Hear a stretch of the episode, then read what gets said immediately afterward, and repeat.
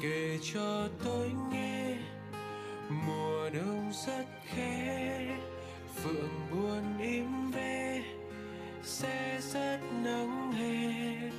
Kể cho tôi nghe chuyện đời lễ thế ngọt bùi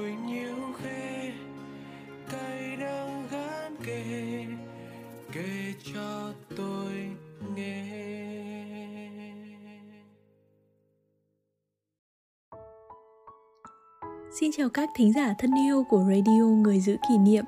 À, Không biết là mọi người có giống như mình không? Đặc biệt là những ai mà đang ở miền Bắc, ở Hà Nội. Thì thấy là à, gần đây thì mình thức dậy và mình thấy là trời đã trở lạnh hơn rất là nhiều. Và khi mà quá là bận rộn với công việc Thì gặp cơn mưa xuân, một cơn mưa rất là đồng đành. Và mình nhận ra là wow tết đã đến rất là gần rồi.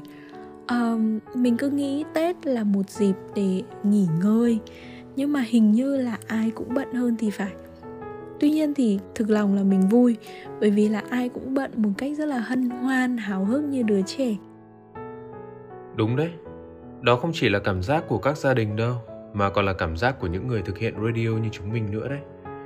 Bằng chứng là hôm nay Hẳn là các bạn sẽ thấy rất lạ vì những giai điệu của kể cho tôi nghe lại vang lên vào một ngày thứ hai.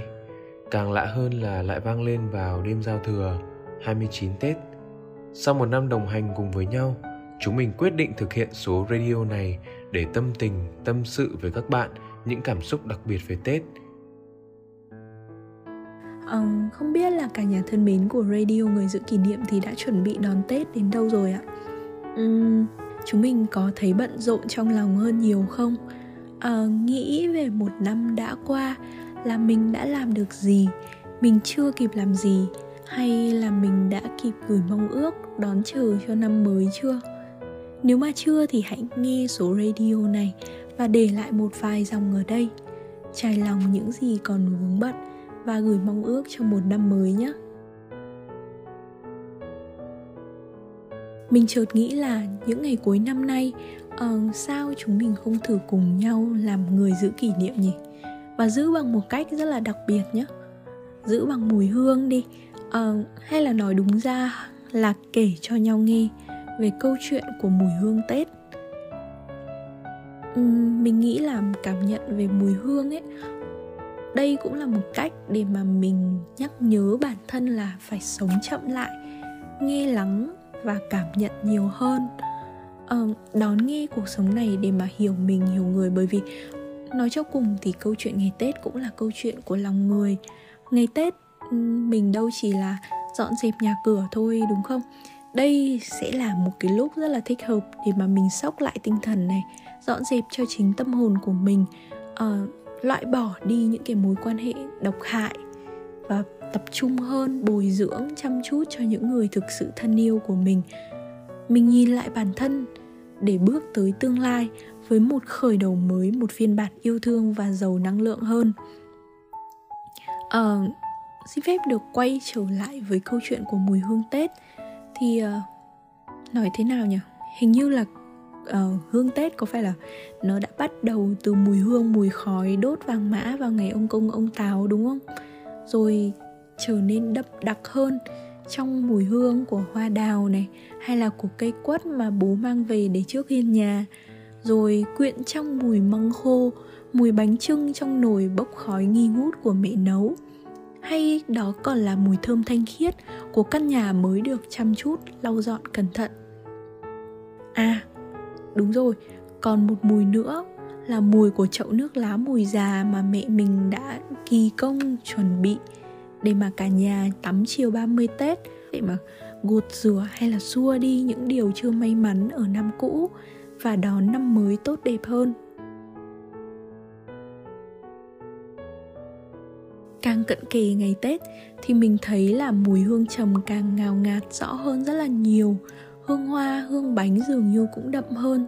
Nhưng hình như cũng không để xua tan đi, cái nỗi lo của cha của mẹ lắng lo cho một cái tết đủ đầy. Nhưng tất cả như gác lại trong niềm vui và háo hức của đêm dài gói bánh trưng rồi thức canh nồi luộc bánh. Mình nhớ là những đêm ấy thì ờ, màn sương buông xuống rất là buốt. Nhưng mà có lẽ đấy là một cái cách để mà thử thách lòng người. Vì thế mà cái chiếc bánh trưng dường như cũng quý giá hơn cái chiếc nồi gang ấy, nó to và củi thì đỏ rực, sôi lục bục suốt đêm.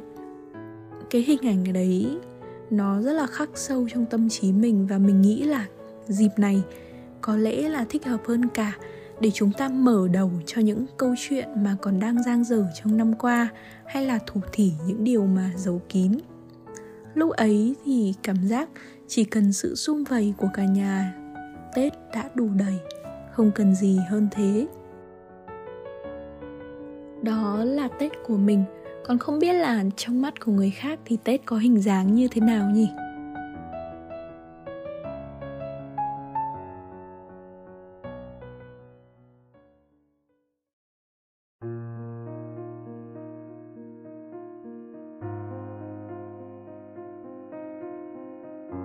Có lẽ với mình tết đã không còn là tết từ những năm mình bắt đầu nhận ra mình đang lớn rồi. Không phải là từ khoảnh khắc mình không nhận được tiền lì xì nữa, mà từ khoảnh khắc mình vẫn được mọi người lì xì nhưng mình từ chối không nhận. Mình nghĩ sẽ có nhiều bạn cũng đang hoặc đã từng trải qua cảm giác ấy giống mình. Và lạ lùng là, kể từ khi mình nhận ra rằng mình đang lớn, thì dường như mọi tín hiệu xung quanh mình đều kéo đến đồng thời để nhắc rằng mình đã lớn thật rồi. Thấy tóc mẹ bạc nhiều hơn này thấy sức khỏe của bố đi xuống nhiều hơn này. Những lời hỏi thăm của gia đình, của họ hàng dành cho mình cũng xoay quanh những câu chuyện về công việc, về chuyện yêu đương, về tương lai sau này. Về sau khi đã bắt đầu đi làm, thì mỗi lần đến tết là một lần mình cảm thấy lo toan, lo xem năm nay có mang tiền về cho mẹ được không, lo có sắm sửa được cho nhà được nhiều đồ mới không. Nghĩ rằng năm qua đã làm được những gì cho gia đình năm sau cần phải làm gì để hơn thế? Chúng ta vẫn thường hay nói với nhau rằng, tết càng ngày càng nhạt nhòa và vô vị hơn, không còn vui như ngày xưa nữa. Thực chất là bởi vì, ngày bé, chúng ta tận hưởng những ngày tết trong một tâm thế vô tư, hồn nhiên, chẳng phải lo nghĩ điều gì. Vậy nên tết trong con mắt trẻ thơ thực sự tưng bừng và rộn ràng. Mình chợt nhớ tới một trích đoạn văn học mà mình đã từng đọc. Khi còn bé tôi luôn không hiểu tại sao ba mẹ lại có thể thức sớm như vậy. Sau này lớn lên mới biết, đánh thức họ không phải là đồng hồ báo thức, mà là cuộc sống và trách nhiệm. Nào có năm tháng tĩnh lặng, chẳng qua là có người mang gánh nặng thay bạn bước đi mà thôi. Tết thực ra vẫn luôn nhiều lo toan là thế. Chỉ là ngày mình còn bé, bố mẹ đã thay mình mang những áp lực đó nên mình không nhận ra. Giờ đây khi đã lớn, thấy tết cũng có những nặng nề riêng của nó. Nhưng đúng như những gì ly đã mô tả, dù có bộn bề bao nhiêu, dù lo toan bao nhiêu, tất cả những cảm giác ấy sẽ được gác lại hết trong niềm vui và niềm háo hức khi được sum vầy cùng gia đình và những người thân yêu. Nghe thì có vẻ mâu thuẫn, nhưng mình hoàn toàn có thể đón tết khi thực sự không coi tết là tết. Những ngày cuối năm âm lịch ấy, có lẽ chỉ cần đơn giản coi nó là một dịp mình được trở về nhà, gặp lại bố mẹ, gặp lại anh chị em ngồi dùng bữa trong những bữa cơm lâu lắm mới đủ mặt mọi thành viên. Vậy là ấm lòng rồi. Phải thú thực rằng đã hai năm rồi mình mới được trở về quê ăn tết cùng gia đình, nên mình rất thấm thía sự đoàn tụ ấy. Mới thấy thật ý nghĩa, thật ấm áp nhận ra rằng hương tết quen thuộc nhất là mùi hương của gia đình, hương từ căn bếp của mẹ, từ bức tường bố mới cặm cụi sơn lại từ góc phòng cũ ngày bé vẫn còn quấn quýt bên cha mẹ ừ thì tết vẫn còn đó những lo toan đấy nhưng lo toan đã để lại trước cánh cửa nhà mất rồi. Bước vào cánh cửa ấy, mình vẫn thấy an yên lắm những cảm giác đoàn viên. Năm mới đã rất gần rồi. Chúng mình, những người biên tập của radio người giữ kỷ niệm, thực lòng cầu chúc cho tất cả thính giả một năm mới an nhiên, hạnh phúc và mong rằng chúng mình sẽ được chia sẻ với nhau nhiều hơn nữa nhé